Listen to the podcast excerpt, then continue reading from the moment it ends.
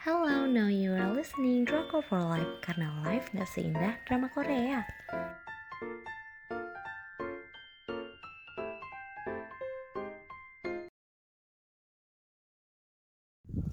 Review drama Korea Jirisan atau lebih dikenal lagi dengan Monjiri ini tentang misteri dan klinik uh, mirip-mirip lah sama gunung cerita gunung di sini kalau nggak tentang setan-setan gitu ya Untuk stasiun penyiarannya adalah TVN tanggal penayangan 23 Oktober sampai dengan 28 Desember 2021. Jumlah episodenya ada 16 episode untuk ratingnya 4 dari 5.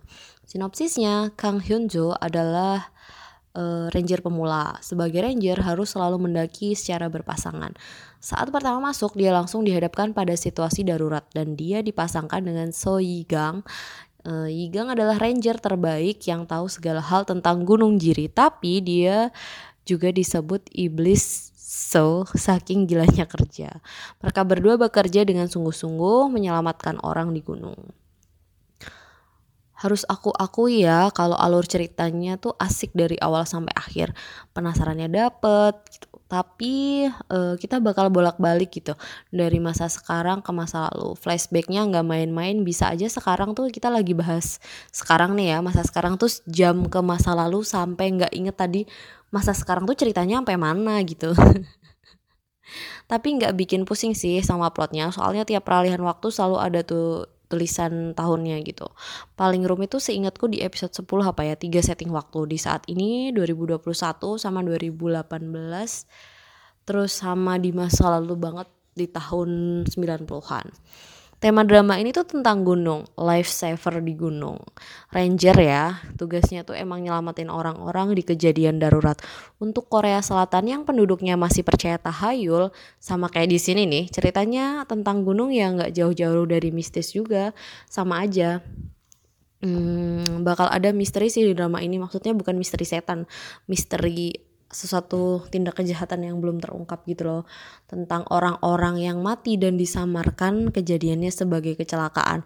Padahal ya kalau mau jeli juga ternyata itu bukan kecelakaan tapi pembunuhan. Nah si Hyunjo dan Yigang berusaha mengungkapkannya tapi ternyata justru mereka yang celaka. Konflik utama drama ini tuh tentang pembunuhan yang merencanakan pembunuhannya agar terlihat seperti kecelakaan. Nah, serunya penonton penonton tuh bakal digiring opininya buat curiga ke semua orang dan bahkan curiga sendiri ke Hyunjo. Padahal jelas-jelas dia lagi koma. Atau bahkan curiga ke Yigang yang punya teori pembunuhan berencana ini. Apik banget sih pengemasan ceritanya sampai asli bikin penasaran. Udah mau episode akhir aja masih salah tebak pelaku gitu tuh sebagai penonton. Terbaiklah pokoknya alur cerita drama ini. Meskipun ada konflik utama, tapi namanya gunung tuh tempat yang indah dan sekaligus berbahaya. Ada aja yang perlu diselamatin.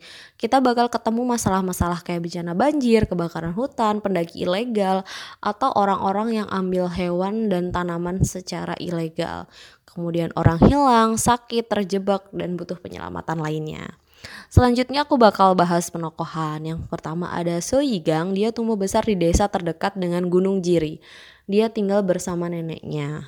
Dari kecil dia udah bolak-balik ke gunung, makanya dia jadi orang yang paling kenal di gunung itu. Padahal dia sebenarnya nggak suka-suka banget sama gunung, tapi emang kerjanya aja yang bagus. Bahkan buat daftar jadi ranger aja dia tuh sebenarnya diseret dan dipaksa oleh neneknya. Dia sebenarnya punya set story sama Jirisan ini. Selanjutnya ada Kang Hyunjo, dia adalah newbie sebagai ranger jirisan. Sebelumnya dia bergabung dengan militer tapi resign dan milih jadi ranger. Alasannya? Alasannya ada di gunung. Yunjo selalu punya vision di masa depan yang menunjukkan kalau bakal ada bencana, kematian atau hal-hal yang berbahaya. Penglihatan terakhirnya uh, dia melihat banyak darah di salju. Jadi dia harus berangkat buat menyelamatkan orang meskipun dalam cuaca yang buruk. Dia nggak ngerti visionnya itu yang yang dia pahami adalah dia harus menyelamatkan orang tapi ternyata kenyataannya yang dia lihat di visionnya itu adalah darahnya sendiri serem kan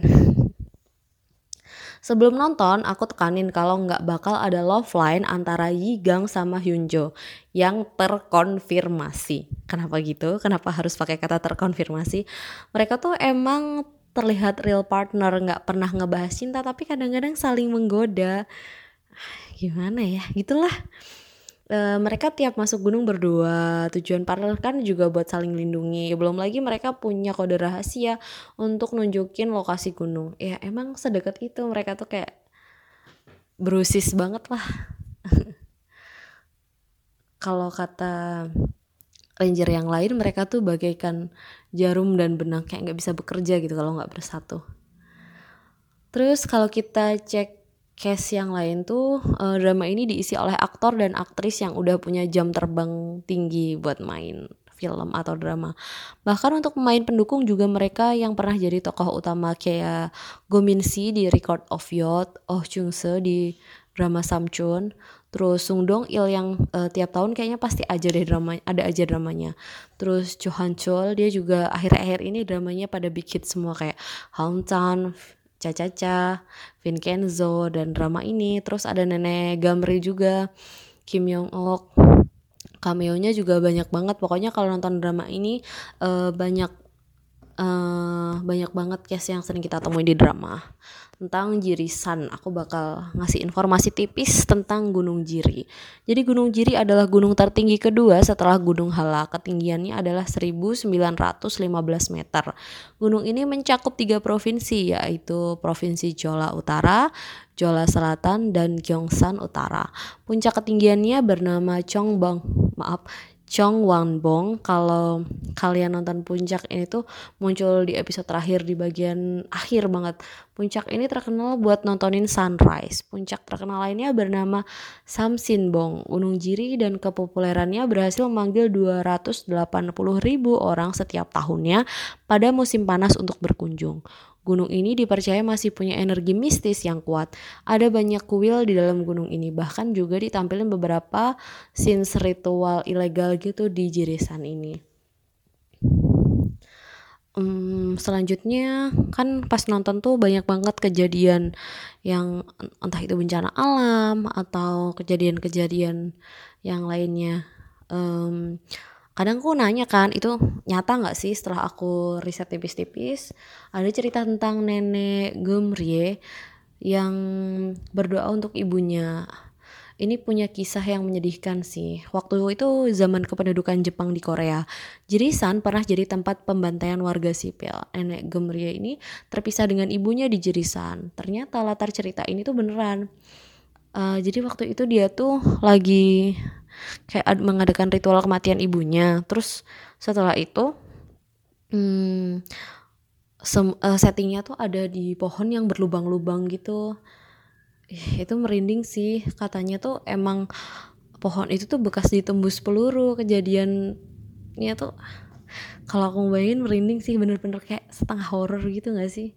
Bagi bayangin aja gunung bekas pembantaian. Ih terus kejadian bencana kayak banjir dan kebakaran hutan itu nggak aku nggak nemuin sih itu nyata atau enggak tapi menurutku itu semua imajinasi penulis soalnya ada cuplikan wawancara um, apa yang jadi landasan si penulis bikin ceritanya. Jadi gini um, katanya nggak banyak cuman ngandelin imajinasi. Keren banget sih imajinasinya bisa seliar itu.